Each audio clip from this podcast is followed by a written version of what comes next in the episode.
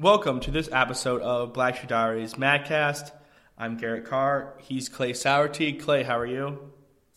Couldn't be better. Big weekend for Penn State sports across the board. Had a lot of those recently, and huge win for Penn State wrestling, and good to be back in the BJC for them. Yeah, of course. Unfortunately, neither one of us were actually in the Bryce Jordan Center, which is something that I'm sure that we planned on 2 months ago. We'd definitely be there. But with Penn State football making that run to Indianapolis, we had to skip it. But of course, we listened to Jeff Byers, and then obviously, went back and watched the matches. But it was kind of a weird feeling not to be in Bryce Jordan Center on Sunday for the match. Yeah, it took me until midweek this week until I put two and two together, the fact that I wasn't going to be back for this. So that hurt a bit. I got a chance to follow along live on Twitter, and then go back and watch.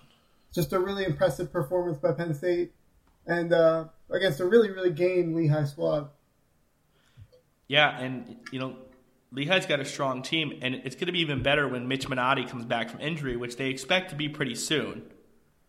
Yeah, coming off an injury at the end of last season, they kept him out of NCAAs. Tough break for him. Really strong kid, really strong wrestler. Hoping he gets back soon and gets going for them, because they're going to have a heck of a lineup once they can throw him in there. Yeah, it's going to be really good, especially at those first 5 or 6 weights. It's really solid. And let's start kind of at the bottom at those lower weights, and we'll start out at 125. Probably the marquee match of the duel. Darian Cruz, a PA boy, going up against our own Nick Suriano. And Nick probably wrestled his best match of the year. Yeah. Nick's just – this sounds stupid, but Nick's Nick. He was doing exactly what I expect from him. A lot of forward pressure, not letting opponents get to legs, super strong on top. Came out. Pushed the pace a bit in the first period, wasn't able to get a takedown, but ended 0-0 and kind of controlled the center of the mat. Comes out second period, gets the quick escape against a pretty good rider in Cruz. Gets quick escape, turns around immediately, gets back in on the legs, doubles off, and gets a really clean finish, which you don't see often against Cruz, a guy who likes to dive over and scramble. Really important for Nick to get that finish quick, and he absolutely did. Works that into a Turk and takes over Cruz, who, again, just a really tough guy to get over, to get 4 back points and really open it up. Cruz ended up taking neutral, I believe, actually, in the third period, because he didn't want to go under Nick, which is really respectful of a kid that's wrestled, 6-7 matches in his college career? Yeah, something like that. And just an outstanding performance by Soriano. Again, Cruz never really threatened at any point. I would have liked Soriano to get that extra takedown to get the major decision, and I'm sure that's something that kind of was in the back of his head. He looked up at one point at the clock, and I don't know. There's no clocks by the mat. There's no on the floor in the BJC, so I think that was a bit troublesome for him. I think had he known where he was at time-wise, he may have worked a little harder to get that major. But all in all, just an outstanding performance again from freshman Nick Suriano. Wait, this might be a stupid question, but aren't the only clocks in rec hall on the two sides? You've got the two standing ones though. Oh, at the corners of the mat. Yeah. Okay, you're right. Now I'm just refresh. Okay, yeah. Okay. All right. Sorry, that might be a stupid question. But I just of course they're there. I just never look at them as a fan, but. Yeah, I know. I thought he wrestled a good match, as you said. Would have liked that extra takedown for the major, but that's something to work on. I mean, you can't complain about your true freshman beating a top 10 opponent in dominating fashion too much. Absolutely not. I mean, that's 2 top 10, top 5 even opponents that Nick has faced early in the season, and rolled through both of them. Yeah, and that being said, I don't think either one of those results were shockers. I mean, Connor Schramm from Stanford and then Cruz from Lehigh are very good wrestlers and certain All-American candidates, but I think we both expected Suriano to win. Yeah, it says a lot about Nick and his high school career and where he was at from day one. And that's not even just to you or I. You look at national analysts like Christian Piles, who picked him to finish second, came out from day one and said, okay, Suriano's going to probably shoot up in the rankings, and he's probably going to beat these guys early in the season. Yeah, it's a really impressive start by him. It's going to be interesting once we get to the Big Ten schedule to see how he does. And there, though, the 125 crop isn't really looking that strong in the Big Ten this year. Clears out a bit. Obviously, you have... Gilman's obviously great, but like depth-wise, it's not a hammer every man. A given, but after that, I mean, Suriano now at 4 for Flo is the second highest ranked guy in the Big Ten. Tim Lambert of Nebraska's in there. Ethan Lezak from Minnesota should come back from suspension.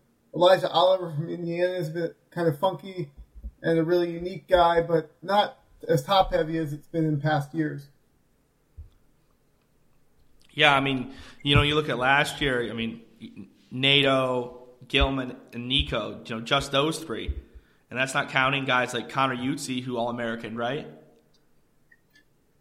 Correct. I mean, you're always going to have depth in the Big Ten, but yeah, not necessarily as top-heavy, like we said, as it was in past years. No, absolutely not. But, yeah, good win for Nick. So, yeah, we start off the match with that 3-0 lead. Then we go to 133, and Jered Cortez with a really puzzling performance. Yeah, Cortez didn't look right, and I don't want to speculate on any potential health or illness issues, but that was, I mean, he's beat Scotty Parker last year 3-1. I think Scotty Parker's a very, very good wrestler, and had you said that he came out with a close victory, I don't know that I would have been shocked, but I didn't expect him to dominate the match he would. It'll be interesting to see whether anything maybe sneaks out of the room in terms of a health issue for Cortez, or maybe he's just not there, but that's not, I mean, I don't want to freak out because I know that that's not the Jered Cortez that he can be when he's on his game. I mean, we've seen that before with wins over Conaway, with wins over Parker. A little upsetting, not a pretty performance really on his feet or on from bottom. Really anywhere wasn't good. Just a really, really poor performance. But again, Jered Cortez didn't forget how to wrestle overnight. He's got some nice scalps on his resume. There are obviously things he needs to work on, which are evident to us, so I'm sure they're evident to him and the coaching staff. But I'm not completely concerned because he didn't just forget how to wrestle. Well, you said you won't speculate on health or illness. I think it's fair to speculate on illness given the fact that Coach Kale said that Vin Joseph was battling illness this week. So I think it's fair to say that, these kids spent a lot of time together, that Cortez could have been suffering from a bug of some kind. Yeah, one of the things you see, in a room, especially when they're rolling with each other, it's very, very rare that one kid gets sick and it's just one kid. Right. Unless you can keep the kid isolated, and that clearly wasn't the case. Yeah. Again, I don't want to write it off. A fantastic performance for a very good wrestler in Scotty Parker, but just not the best Cortez we've seen. And that's a guy who's going to have to get it turned around before we get into conference season because, as we said, 125 was not top-heavy. 133 is loaded in the Big Ten. You've got Corey Clark, number 1, Nathan Tomasello, number 2. So we don't know about Zain Clark's Richards, status. Number 3, and Eric Montoya, number 4. As you said, we're going to get to Corey Clark a bit later in the show. Some issues with him with an injury, which we'll touch on. But even below him, you have Devon Micic of Michigan, number 9, before you get to Cortez, down at 13 in Flo's rankings, right behind DeVoy and Parker, who are his 2 losses on the year. So they're not terrible losses, but he's going to come up against really, really tough wrestlers and is going to have to find ways to either create more offense or keep guys off his legs and keep guys from turning him.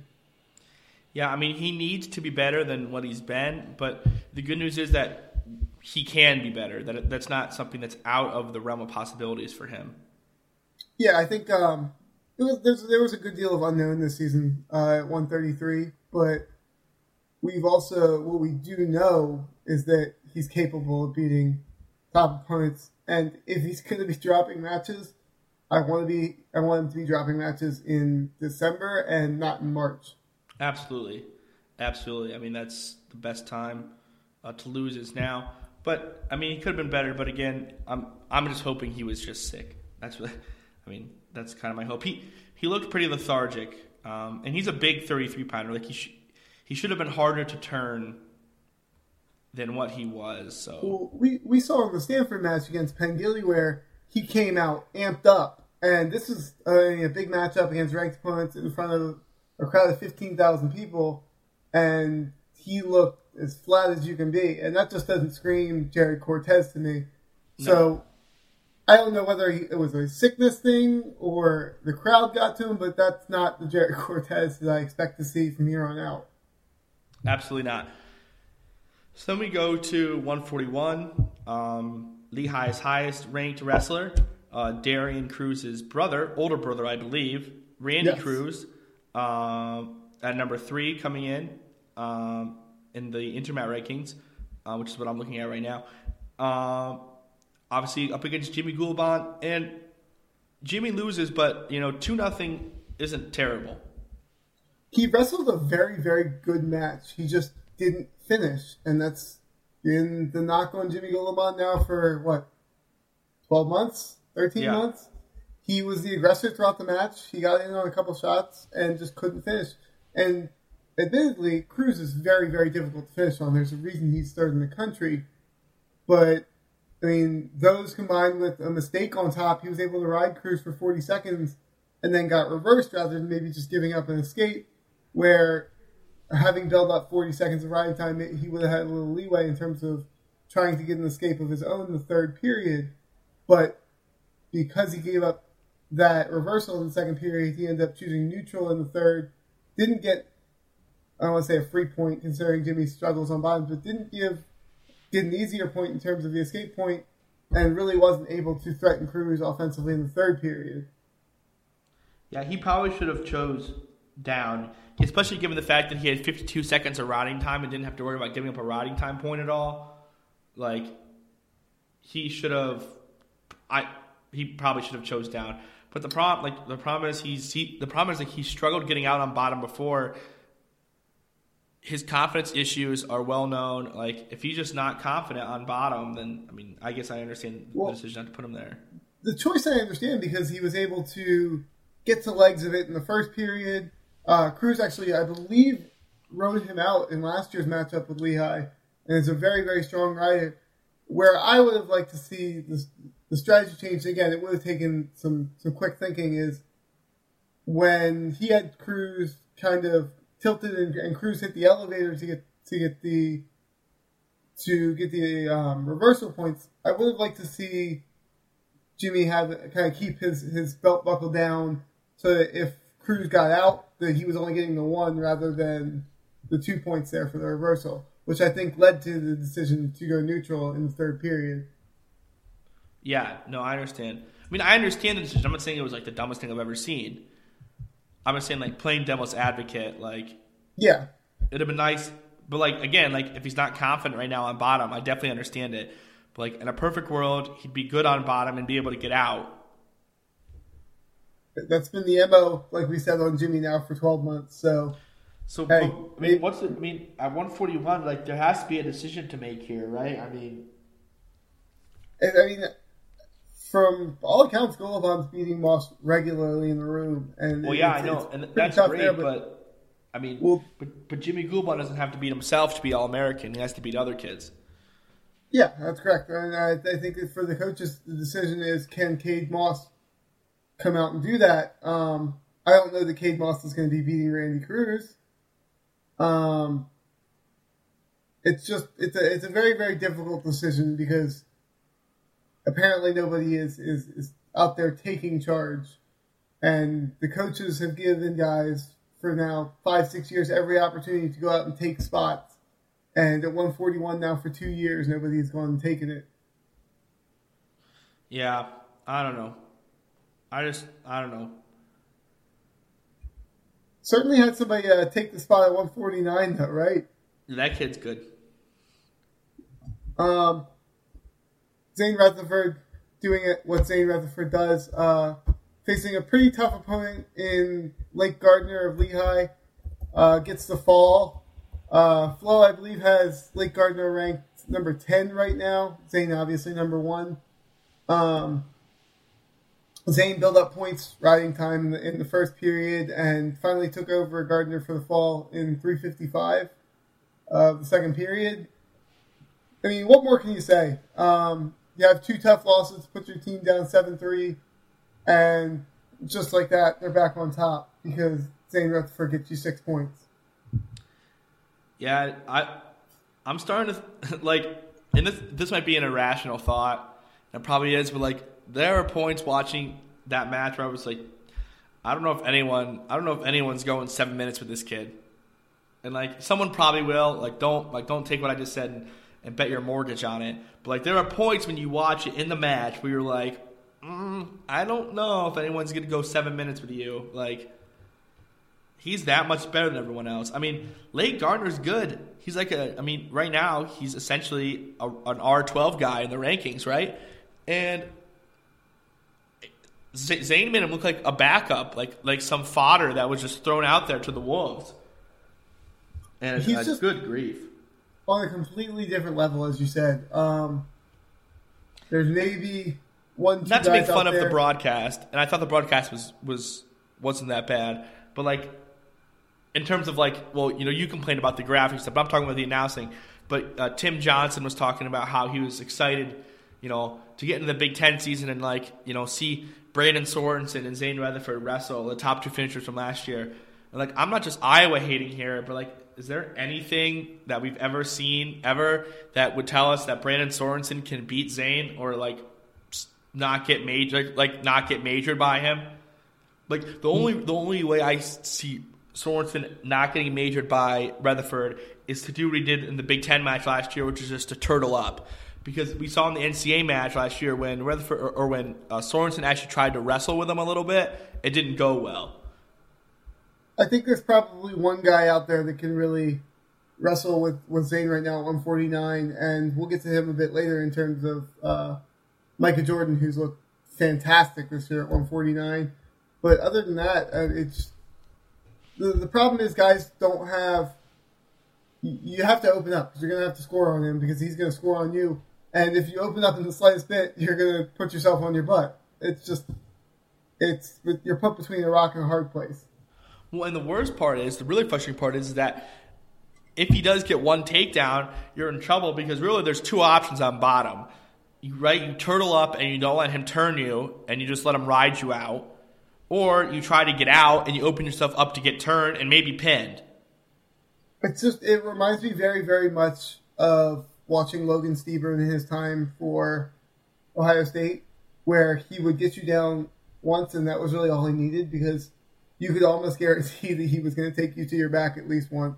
I mean, other than the Zain matchup, and I guess that probably should have been our first indication, and that really was our first indication that Zain was going to be special, but... This is how Ohio State fans had to feel watching Steber because it was almost a guaranteed bonus and more often than not a guaranteed 5 or 6 points.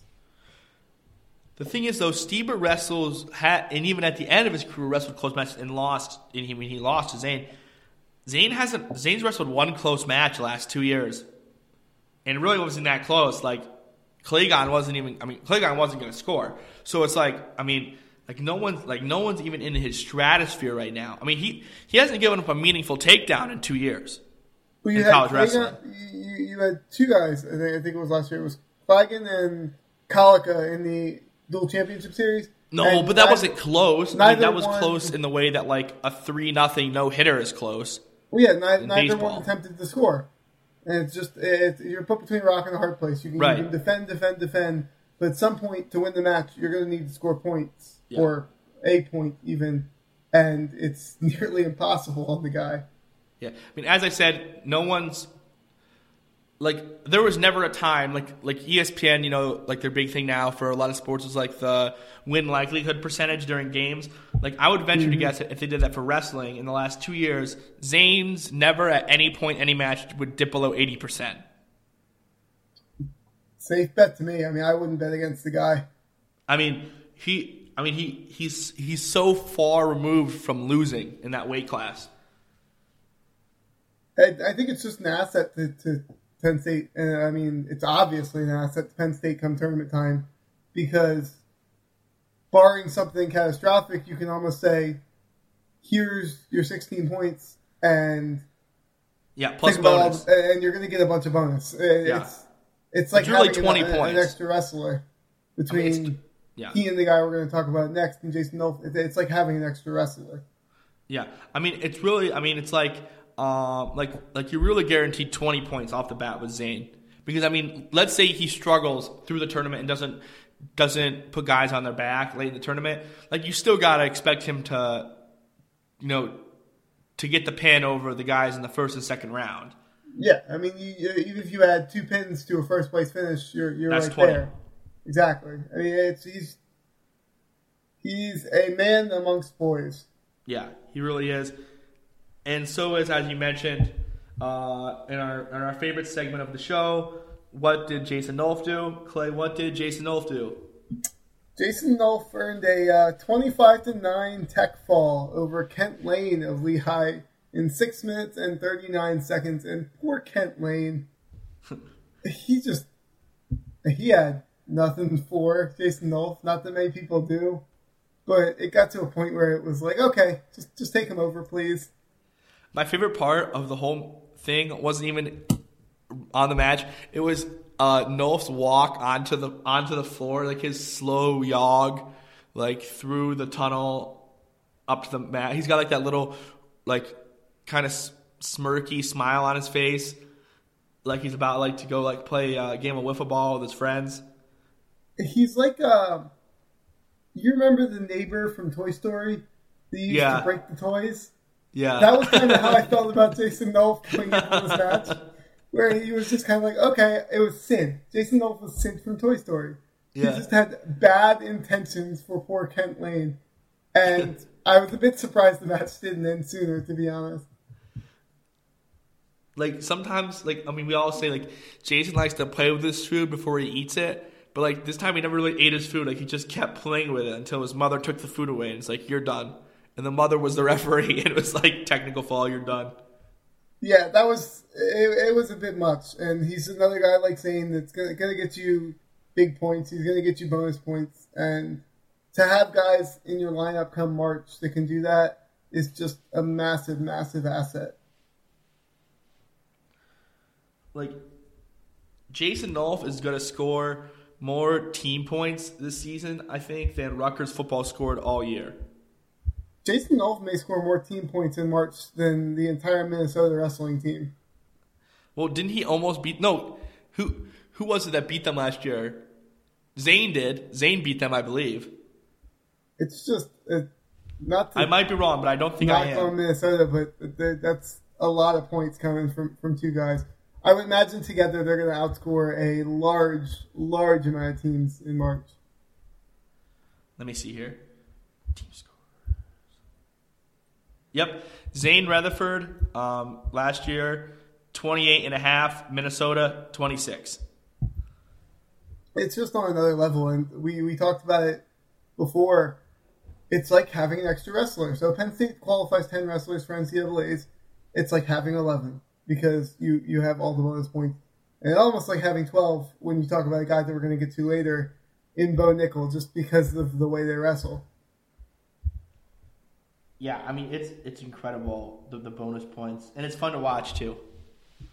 Absolutely. I think that's the biggest thing, and why Penn State wrestling has taken off so much is not only have they been outstanding in terms of winning, but they put on a very entertaining product. And it's part of why they recruit so well. I mean, guys enjoy watching it, and guys enjoy wrestling that way. Yeah, we get those recruits. That's for sure. Let's go to 165 after the intermission with one of the recent recruits in the lineup, Vincenzo Joseph. And I remember you texted me on your first watch of the matches about this is one of the more dominant wins of that score that you had seen in a while. Absolutely. 10-5 win over Drew Longo. Really a shame. We touched on it before, not to see Mitch Minotti out here coming back from injury and up at 165 this year. That was a pretty highly anticipated matchup. Flo has Minotti ranked 5th, whereas Vincenzo is ranked 10th by Flo. So I would have liked to see Vincenzo kind of get a bit of a challenge, but given the fact that he was apparently ill, as Cale touched on after the match, maybe it was best. You want to see both of those guys able to go full bore. But 10-5 really didn't tell the full story of this match. 5 takedowns to none, 5 escape points for Longo. I don't want to get too far into scoring with Volk's battle in terms of how many points should be awarded or should an escape point be there, but it was a dominant performance despite not getting a major decision. Yeah, I made the analogy earlier, and I actually really like it now about it's like a no-hitter in baseball. Like the other team never really threatened to score no matter how many runs the one team had. And that's kind of what it is. That's kind of what this was.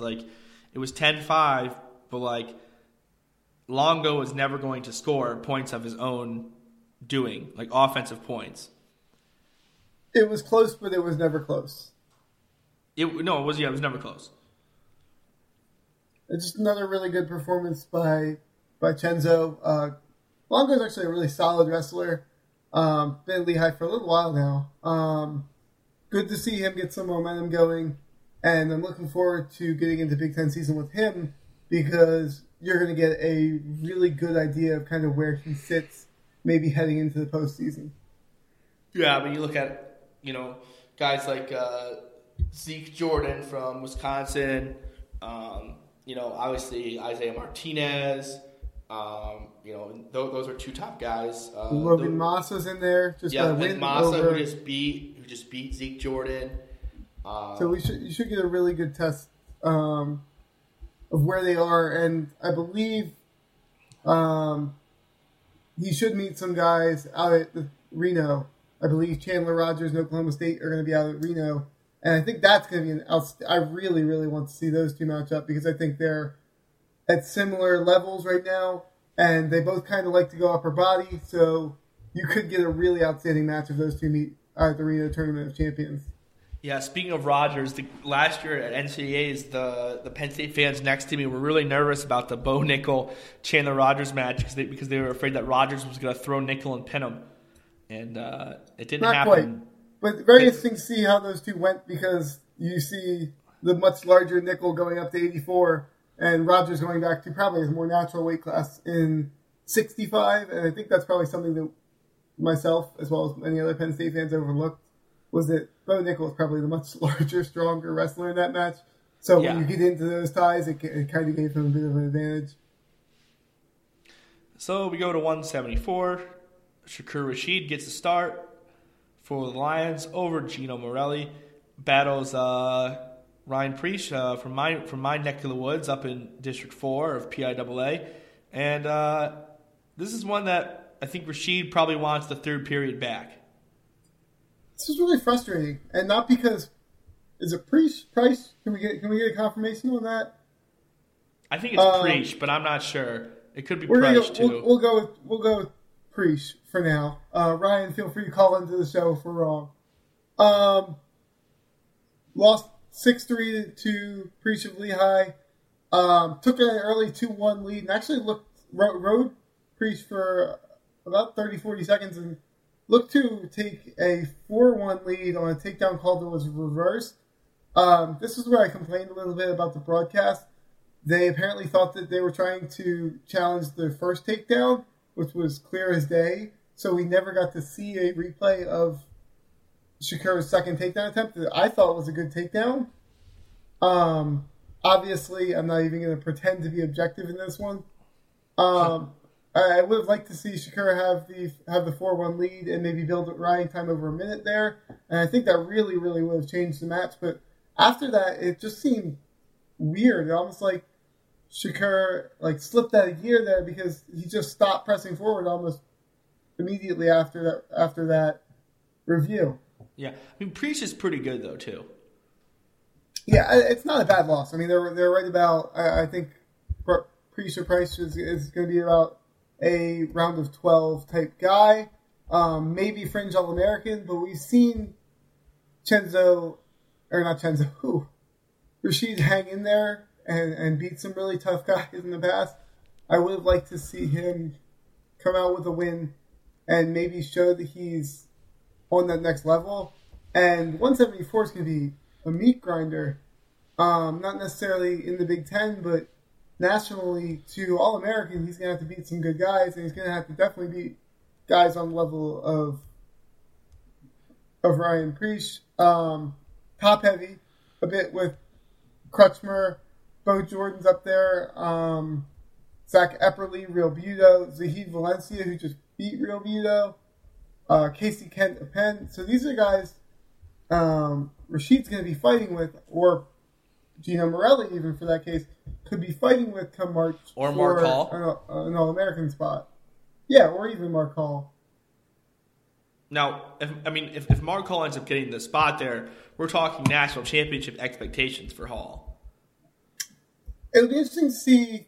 Again, I've been very bullish on the fact that I think Hall's going to stay in his red shirt. I think he's a bit undersized at 174. I would like to see him wrestle 165, but I don't know whether that would work for Chenzo next year. Took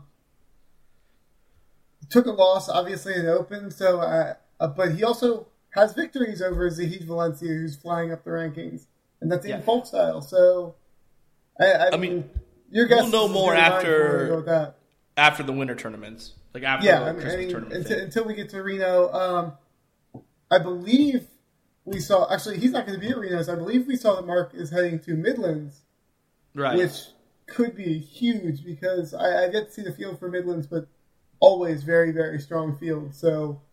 I mean, that should be as good a gauge as you're going to get of where he might be this year. But, again, I'm still comfortable with Shakur. I don't know that he wrestled a very good match. Priest did not beat him twice. I believe he beat him last year at the scuffle. It might have been a duel, but I believe it was a scuffle. But I'd like to see Shakur take that next step. So it'll be interesting to see if Kale shuffles the lineup, how Kale shuffles the lineup from here on out. Well, and Preach, so it's kind of funny. So, you know, Penn State fans know a lot about Rashid struggling with the color shade of 165. In my local paper, the Williamsport Sun-Gazette, Mitch Rupert wrote an article Sunday because, of course, you know, he covers Penn State wrestling, but also Preach is a D4 kid, so he covers him as well. And Preach was saying how much he struggled with the cut to 165 last year. You know, where he was, you know, going through long stretches of not being able to eat. And like how this year, you know, he was able to eat 3 meals before the day of matches, and how much better that's made him feel. Yeah, it'll be very interesting to see how he progresses throughout the year, because that could end up, not that there's necessarily a good looking loss, but, and it doesn't even look bad now, but if he continues to win, it'll be definitely a bit more understandable. You want to know who keeps winning? I'm going to guess it's the guy we have at 184. Bo Nickel. You know what else he keeps doing? He keeps pinning. Pinning it's people, I know. 8-4-8. ESPN 8 the Ocho for Bo Nickel, who pins Kyle Gentile in 2:35, and it kind of felt like this one could have ended quicker if Bo really wanted it to. Bo doesn't play with his food as much as Jason Nolf does. It wasn't even like that Bo was toying with him. It just felt like had Bo wanted to come out off the whistle and kind of ripped Gentile over, he seemed like the much stronger wrestler and definitely the much more crafty wrestler. But I said after watching this that Bo's got his swagger back, and maybe I'm wrong in saying that he ever lost it after that loss to Martin, because we never really saw him in folk style after that. But Bo looks like a man on a mission.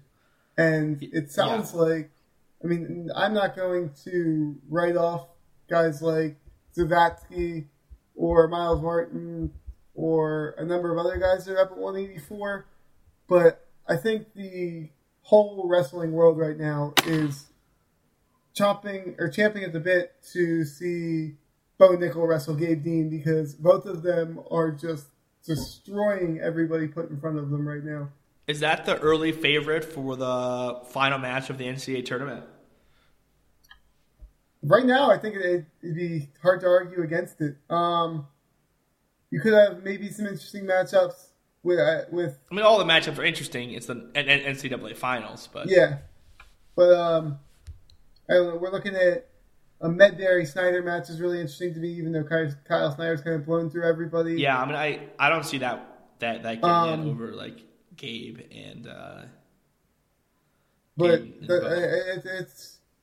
It's hard to say that it wouldn't be, especially with Gabe Dean going for that third national championship in his senior year. Yeah, I would have to think that's the match. Man, wouldn't it be crazy if the whole NCAA tournament came down to that match? I'm hoping it's not that close. Yeah, for my sanity on Saturday night, please don't. Please don't come down to the last match of the whole thing. It would not surprise me, and that's certainly something that I'm looking forward to, because you have two guys who look big, strong, and angry, and have rolled through everybody put in front of them this season. Let's go to 197 pounds. Speaking of big, strong, and angry. Yeah, Matt McCutcheon, looking good. I don't know that I ever call Kutch angry. He always seems like he's really enjoying himself out there.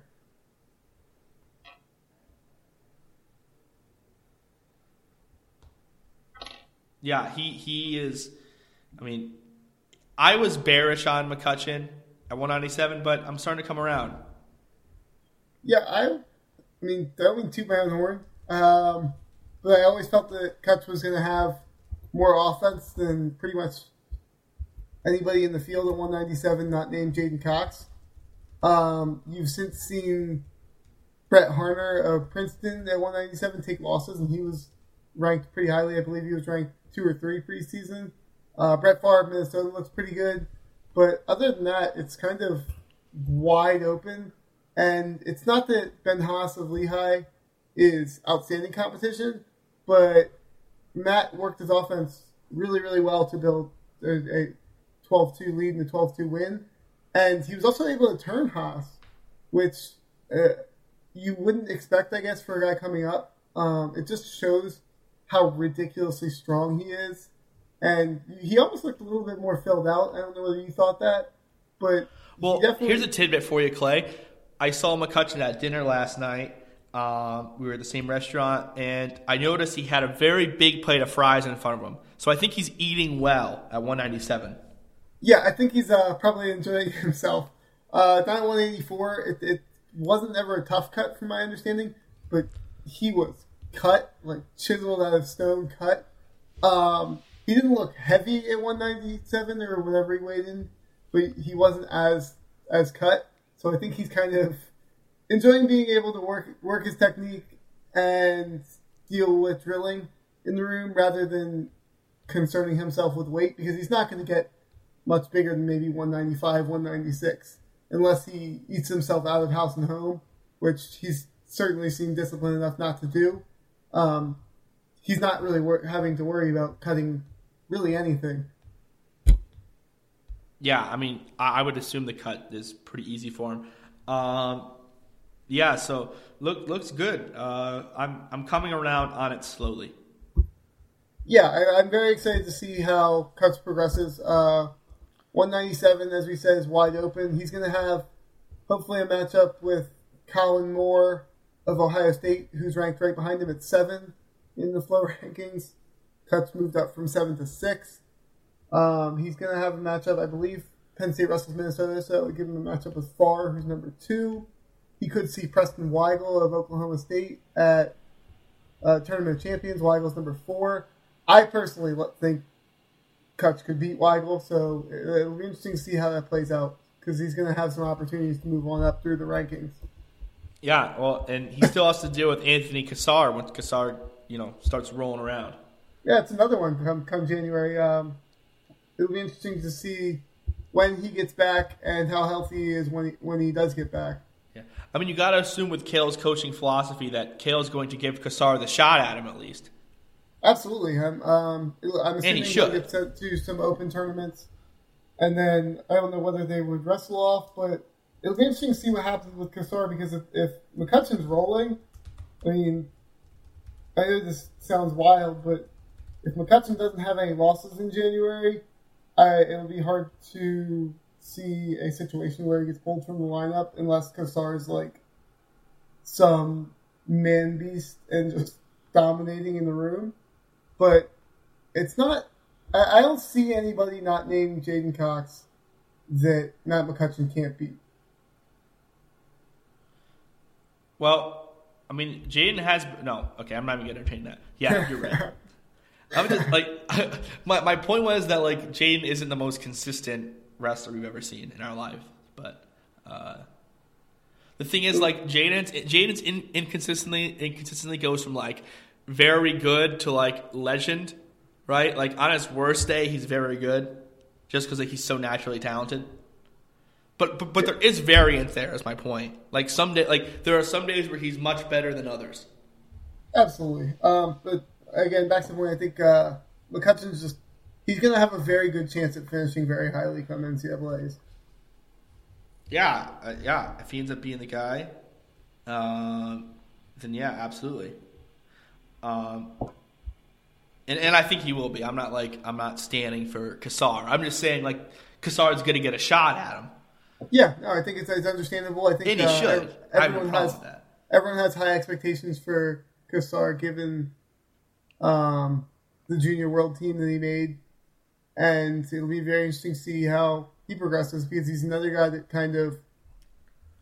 I'm not sure that when he came to Penn State off of a national championship in New Jersey. That he particularly knew what he was doing. He was just a very athletic, very big, very strong guy.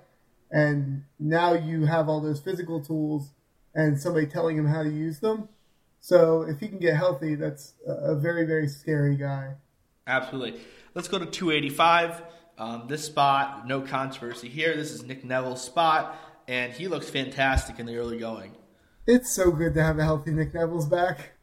Welcome back, Nick.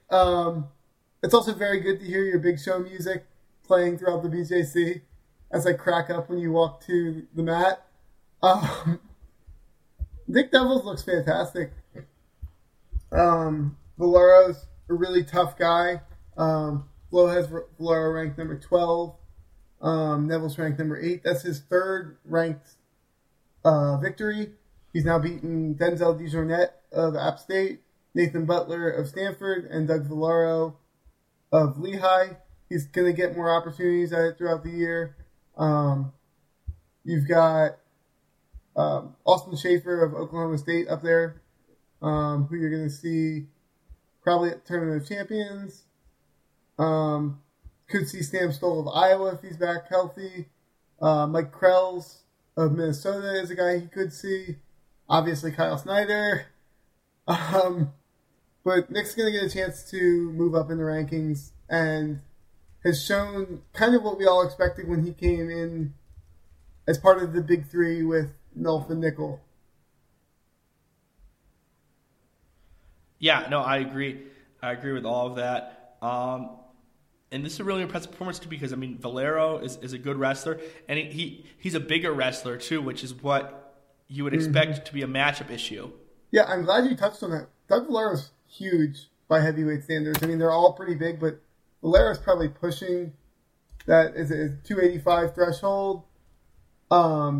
He's also very tall, and Nick got out from bottom like it was nothing and rode Valero like a government mule.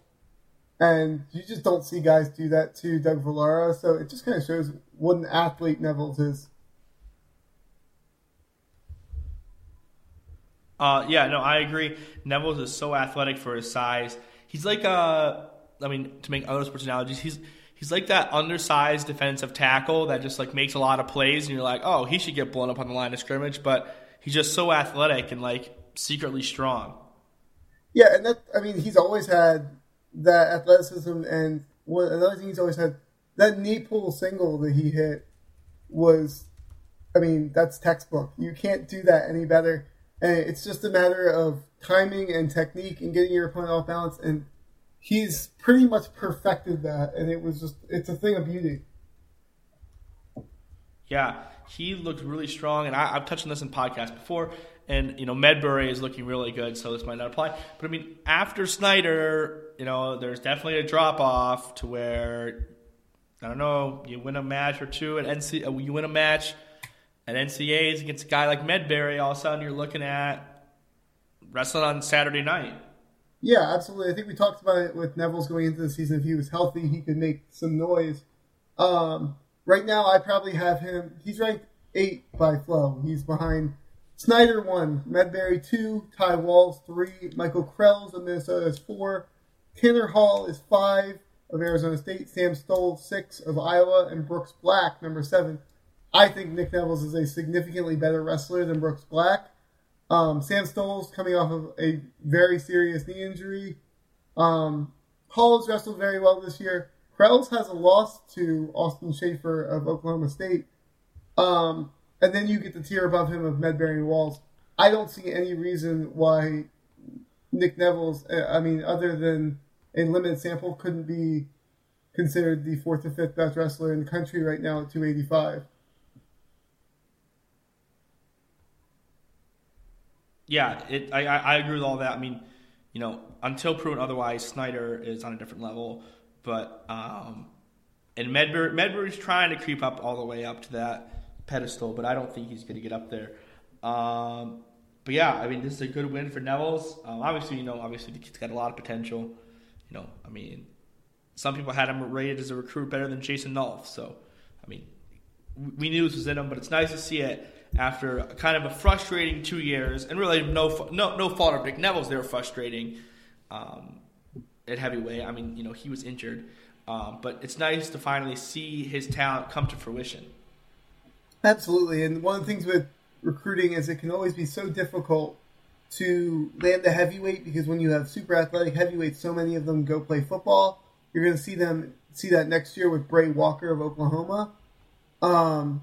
So it's just fantastic to get a guy like that into the room and onto your team, and he can just provide a fantastic asset for Penn State for the next 3 years. Absolutely. So that was the Lehigh duel. Overall, 30-10. Good showing for Penn State. Could have been better, but could have been worse for sure. I always like high expectations, so you know, it is what it is. But we're kind of running out of time here. But Clay, let's touch on some things quickly going on around the country that are of interest to Penn State fans. Yeah. Some housekeeping there. Big tournament in Cliff Keen, Las Vegas this week. Some interesting results. Most notably, Miles Martin at 184, losing to Zach Zavatsky. Wrestled back for third, so not a bad performance by Miles at new weight. But Zavatsky just got put on him in the final by Gabe Dean. We talked about Gabe Dean being a man on a mission. I believe I said 20-4 tech fall. I mean, that's absurd.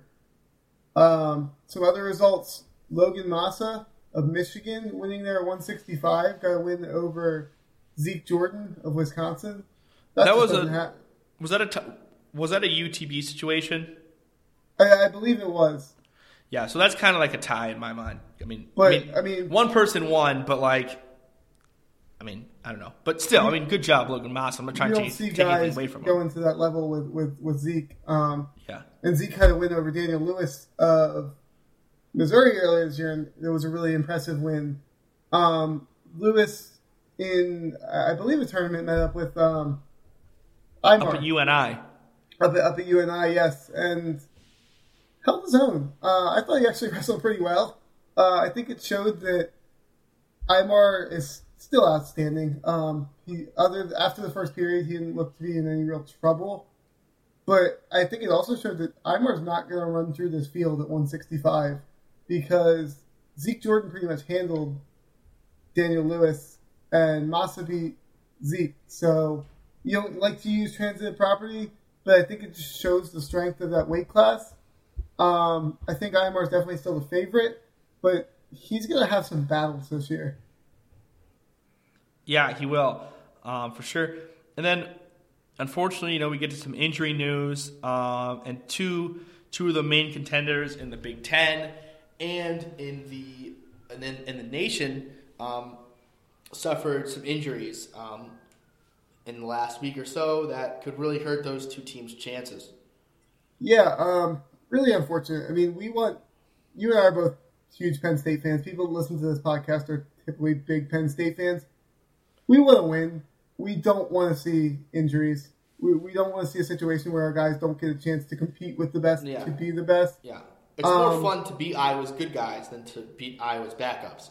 We saw, touching on Iowa, Corey Clark, 133-pound runner-up the last 2 years, I believe, out for an extended period of time, it sounds like, with injury. We don't know for sure how long he's going to miss or the specifics of the injury, but the rumblings are not great for Corey Clark. So we want to see Corey Clark get back healthy. It's good for the sport. It's good for the conference. So best wishes to Corey. Hope you can get back quicker than we expect, and we're hoping to see you out on the mat. Another injury for a guy who's not going to be out on the mat this year, Keyshawn Hayes of Ohio State. Didn't wrestle at Cliff Keen, apparently out injured. Again, don't know specifics of the injury, but is going to be out for the season. Really, really athletic, really talented kid at 141, who I think could probably have been top 3, 4, or 5, maybe even in the country this year. Interesting situation at 141 now. He's going to be replaced for the season by Luke Pletcher of Latrobe, PA. Pletcher, obviously a stud recruit, but was expected to redshirt this year and maybe even wrestle 133. It'll be interesting to see what Pletcher can add to that weight class at 141.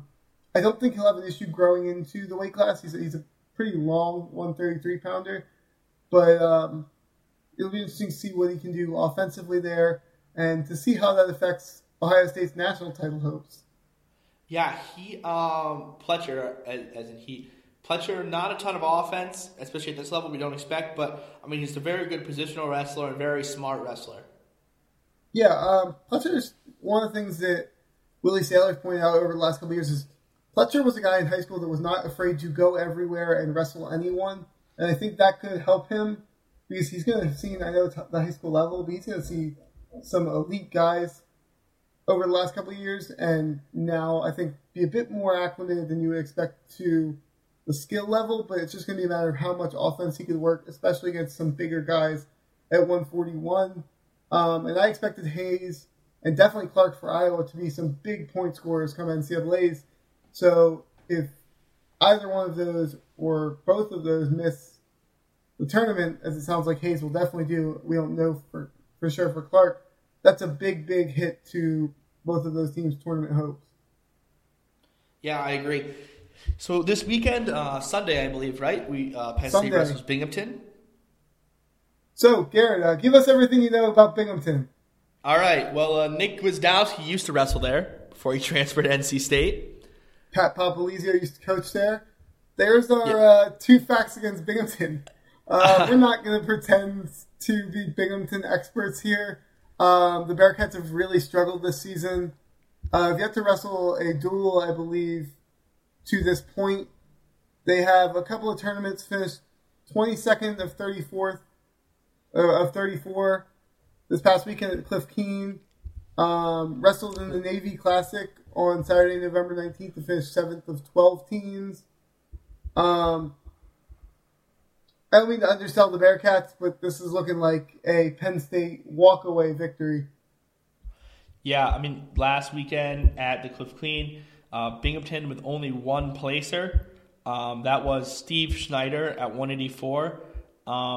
He went, he wrestled a lot of matches. 7-2 last weekend. Dang, he wrestled 9 matches. Holy cow. The only opponent...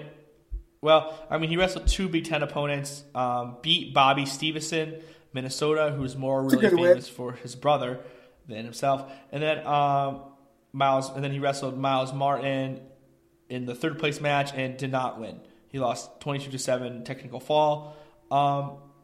So, yeah, I mean, I'm looking at these names. This should be a walkover. Yeah, it should be. Again, I'm not going to dismiss Binghamton, but it should be a good chance for Penn State to build up some confidence. Good to get guys reps again early in the season. You want to take a shot at the over-under for points scored for Penn State in this duel? Let's see. Six, four. 14, 20, 26, 31, 35, 41, 49. Numbers going up pretty quickly. We'll set 49. We'll set an over-under at 45.5 for now. And I'm going over strong. Give us your replies on the Black Shoe Diaries podcast post we put it out. We're going to set the over-under for this duel at 45.5. To 0. 2-0. The over-under on Binghamton is solidly 0.5. Sounds good. At probably minus 500, I'd say, if you want to go under there. Fantastic odds for Penn State, and good to get them back in action as we're about to start into conference season. Yeah, well, this is it for cupcakes. I mean, you wrestle this, and the next weekend you're off to Vegas for the Tournament of Champions in Reno, or not in Vegas, but Nevada, same state. Same state. Yeah, same thing. In the state of Las Vegas, there's Reno. No, but you're going off to Reno for the Tournament of Champions. And then after that, you hop right into your Big Ten schedule. So, I mean, we're kind of almost in the meat of it right here. Yeah, exciting things come out for Penn State Wrestling, and we're going to get – we're 2 weeks away from getting a real good gauge of what this team can do this year and who their biggest competition might be. Yeah, it's going to be interesting. Absolutely. Never a dull moment. Any extra news and notes? Not from my end. You got anything? No, I don't think so. I think we've covered it, and I think we're good. That wraps it. We'll both be in rec hall on Sunday, right? Yep. All right, that'll be good. Glad to be back.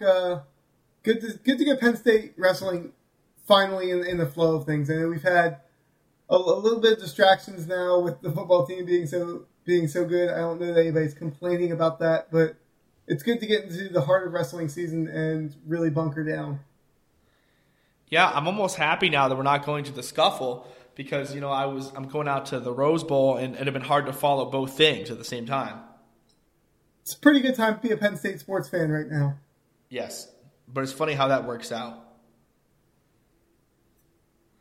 Not going to the scuffle, but I have nothing else. Clay, are we gonna be at Whiskers before the match on Sunday? Hey, I'll try to be there. All right, well, look for us at Whiskers before the match on Sunday. We'll be there. Ask us questions about wrestling. We might know the answer. And that's it. That's it for I have. Take care, and we'll talk to y'all next week. Peace out.